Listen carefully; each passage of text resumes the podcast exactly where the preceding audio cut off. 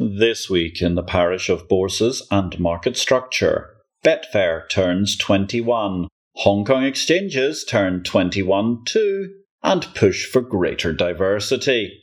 My name is Patrick L. Young. Welcome to the Bourse Business Weekly Digest. It's the Exchange Invest Weekly Podcast, episode 99.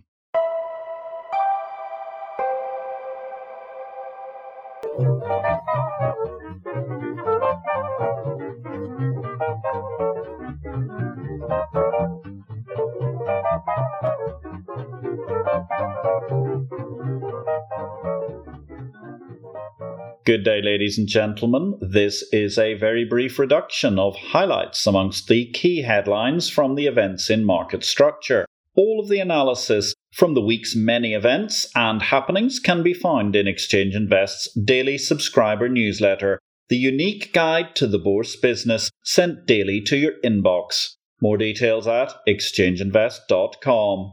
This was the week when Coinbase celebrated T plus 60, and the end result is they're half the company they used to be. Coinbase burst forth, top of Young's pyramid, and now, 60 days on, it found itself $12 billion adrift at the bottom of the top tier, thanks to the London Stock Exchange's stock bouncing from its post first Refinitiv shock lows a bit below $47 billion. That's the Coinbase valuation on a non diluted basis, or at least it was on its 60 day birthday.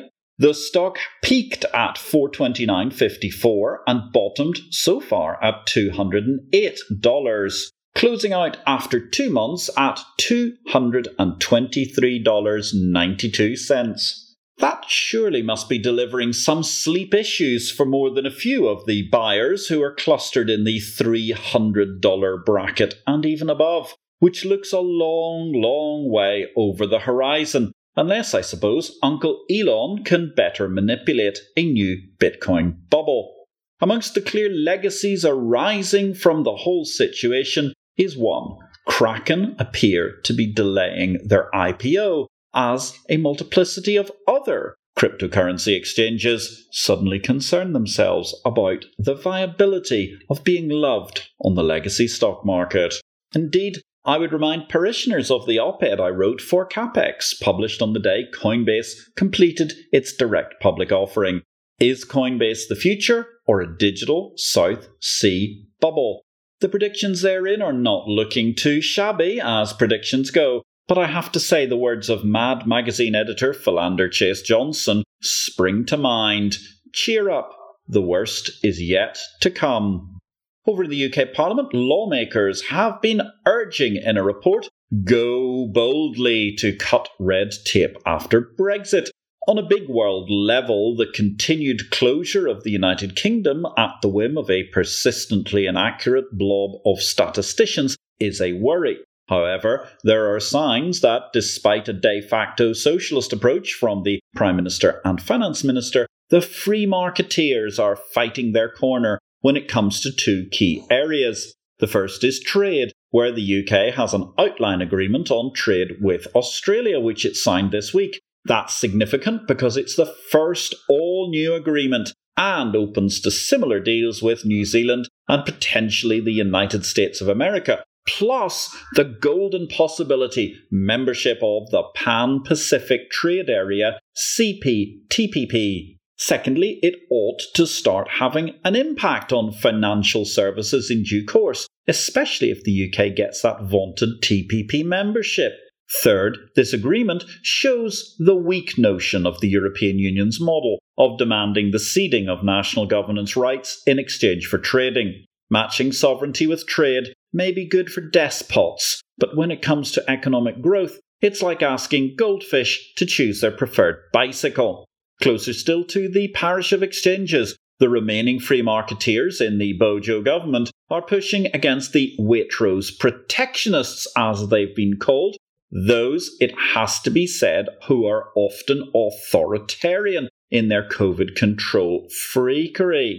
Thus, we had a report this week excoriating the useless precautionary principle, which lies at the heart of the European Union's ongoing policy of deliberately reducing its own citizens' prosperity. The sooner and the more the greater of the ditching of this ghastly precept, the better it will be for any financial market and all citizens within that nation.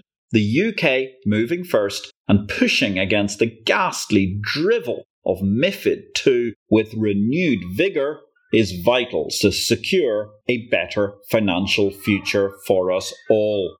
And a hearty happy birthday, 21 years old, to the Hong Kong Exchanges Group. They were celebrating this week and they were also trailblazing. Hong Kong Exchanges wants to end all male boardrooms in a gender diversity ESG shake-up.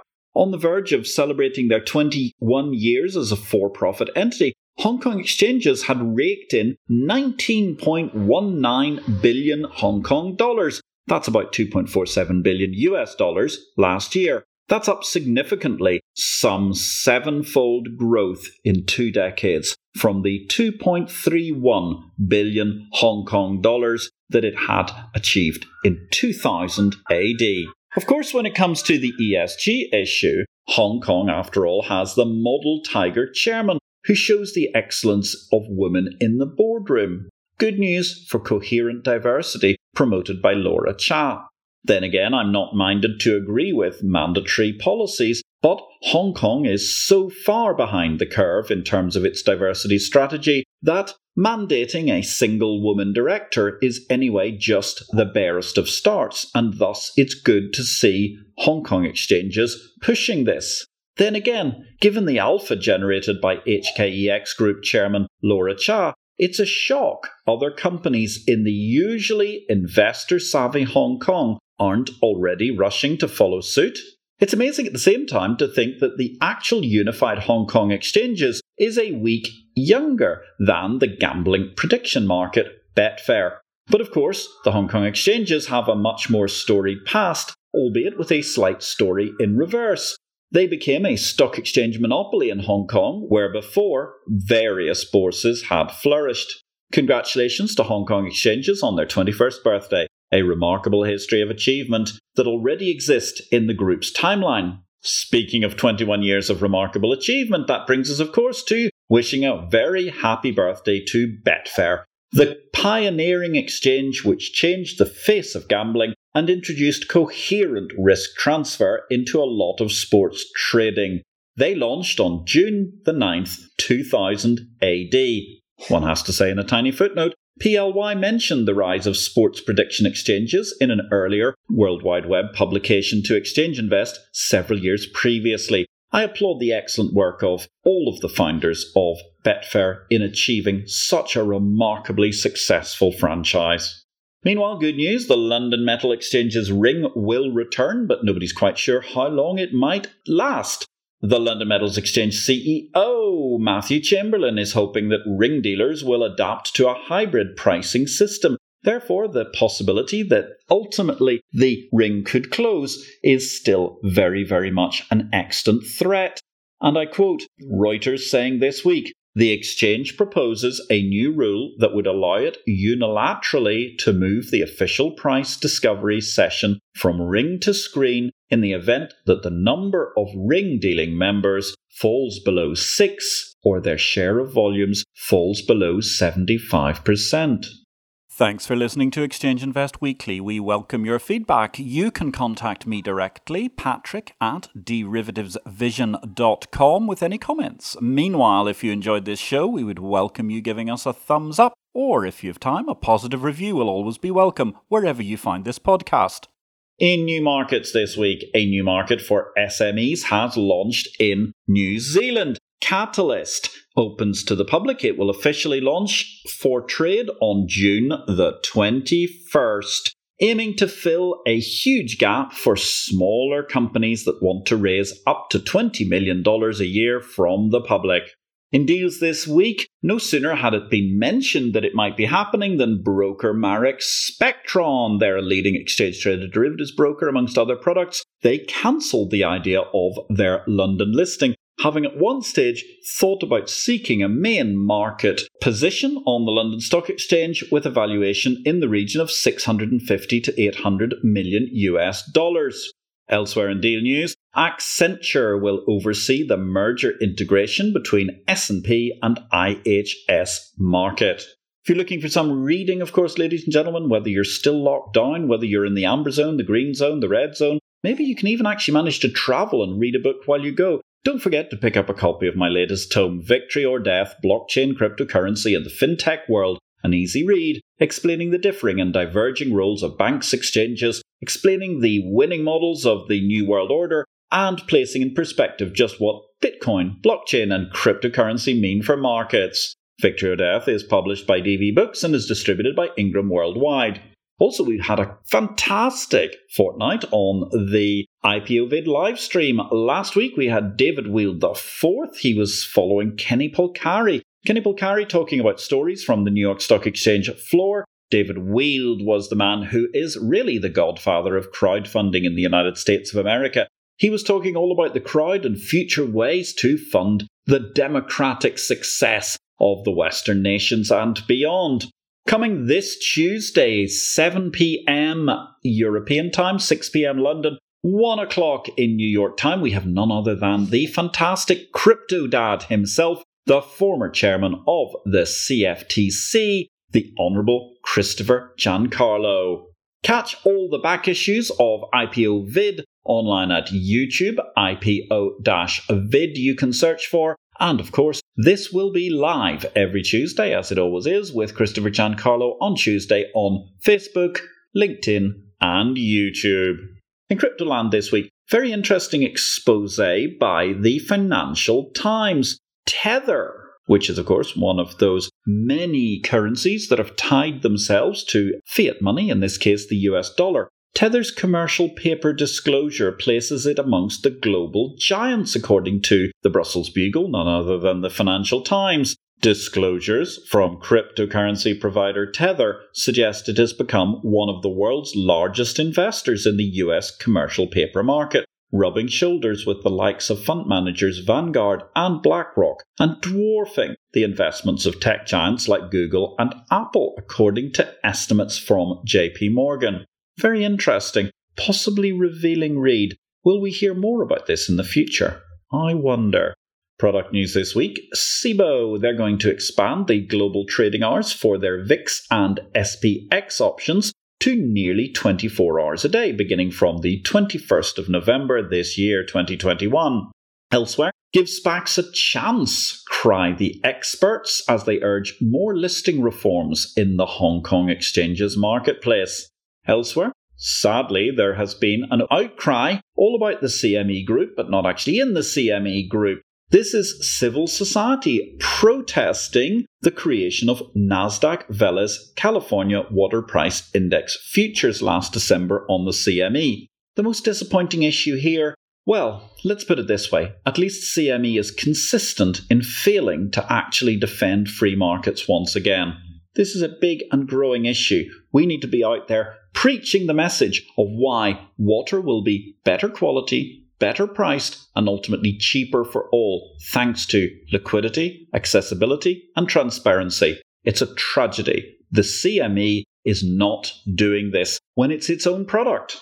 Elsewhere, for those who are wondering what they might be smoking in the near future, we are not encouraging drugs use anywhere in the world, but the small exchange have continued to innovate and they've got Cannabis Equity Index futures now available.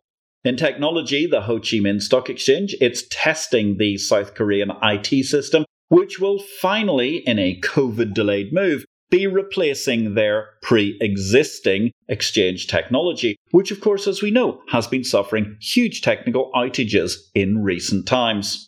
Over in Brazil, B3 were working their way through a glitch which affected last Thursday's trades and transactions, something in the integration between the trading and clearing platforms. There's only one daily news source for the business of bourses Exchange Invest, the exchange of information. Exchange Invest publishes the daily digest of everything in the market structure industry around the world in a user friendly email briefing format from Monday to Friday. With additional pith by former Exchange CEO and long standing fintech pioneer Patrick L. Young, yes, that's me, Exchange Invest is the unique one stop shop for the daily news in markets, market operators, and related functions. Exchange Invest is available to subscribers at 200 US dollars per user per year or currency equivalent. You can get more details at exchangeinvest.com or email me, patrick at derivativesvision.com. Over in regulation, Britain has urged the EU to expedite financial services talks. Hmm. Given the unmitigated hostile negativity of the European Union towards the UK in this Brexit world, I think this request amounts to, well, a spot of diplomatic trolling towards protectionist Brussels. Good thing, too. The European Union needs to be kept under pressure, lest it sees common sense and abandons its usage of the Belgian Empire playbook as it seeks to not only punish the UK for Brexit, but even forcibly break up the European Union itself. In a more cheering piece of news from Brussels, we move to career paths. Euroclear have appointed City veteran Francesco Vanni d'Archirafi as chairman of the Euroclear boards. That's subject to shareholder approval at the company's general meeting of shareholders on July the 1st. Meanwhile, the European Central Bank is urging Deutsche Bank to find a successor to their outgoing chairman. The interesting thing is that it seems to be one DB might be poaching from another DB. Deutsche Bank may still be looking at employing the DB1, that's Deutsche Börse, in the centre of our parish, CEO Theodor Weimer. Then again, given his track record at Deutsche Börse, I can honestly say I have no idea why Theodor Weimer is so eagerly sought by anyone to be their chairman, unless the key CV criteria for Deutsche Bank is comes from Frankfurt and is breathing. Somebody who's certainly breathing through those capacious lungs of his is none other than Spyros Kapralos. He's been elected the European Olympic Committee's president. Congratulations to Spyros, a long standing Olympian turned high quality International Olympic Committee official who was an excellent Federation of European Securities Exchanges, that's FESE, chairman from 2008 to 10, while he was, of course, a successful CEO of the Athens Exchange from 2004 to 2010. Finally, this week, a little bit of a flux in the world of cryptocurrency. Wei Zhou, the chief financial officer at Binance, has left the company somewhat abruptly, it seems. And thus we come to the Bitcoin story of the week. El Salvador have recognized Bitcoin as legal tender. Most of El Salvador's legislators voted to accept Bitcoin as legal tender. Meanwhile, the Bank for International Settlements, the Bankers Bank, was swift to pour scorn on the concept of Bitcoin as the legal tender of anywhere, even a South American nation with a ongoing fiat currency problem. And on that mysterious and magnificent note, ladies and gentlemen, this has been episode 99 of the Exchange Invest Weekly podcast with myself, Patrick L. Young. Catch up with us during the course of the week at the Exchange Invest newsletter and it only remains for me to say, I hope you have a great week in life and markets.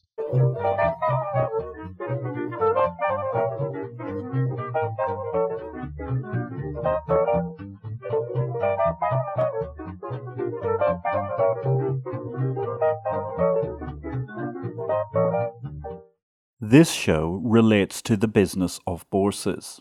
It is not to be construed as investment advice, nor are we making any investment recommendations. Please consult an investment advisor before you make any investments, and for goodness sake, do your due diligence and do not make investments without complying with the regulations in your home state. Exchange Invest cannot be held responsible for any investment decisions made as a result of our program, which is for entertainment purposes only. The material herein is copyright Patrick L. Young at the date of publication, while our music and sound effects are sourced from copyright free sources. Thanks for listening to Exchange Invest Weekly, the exchange of information.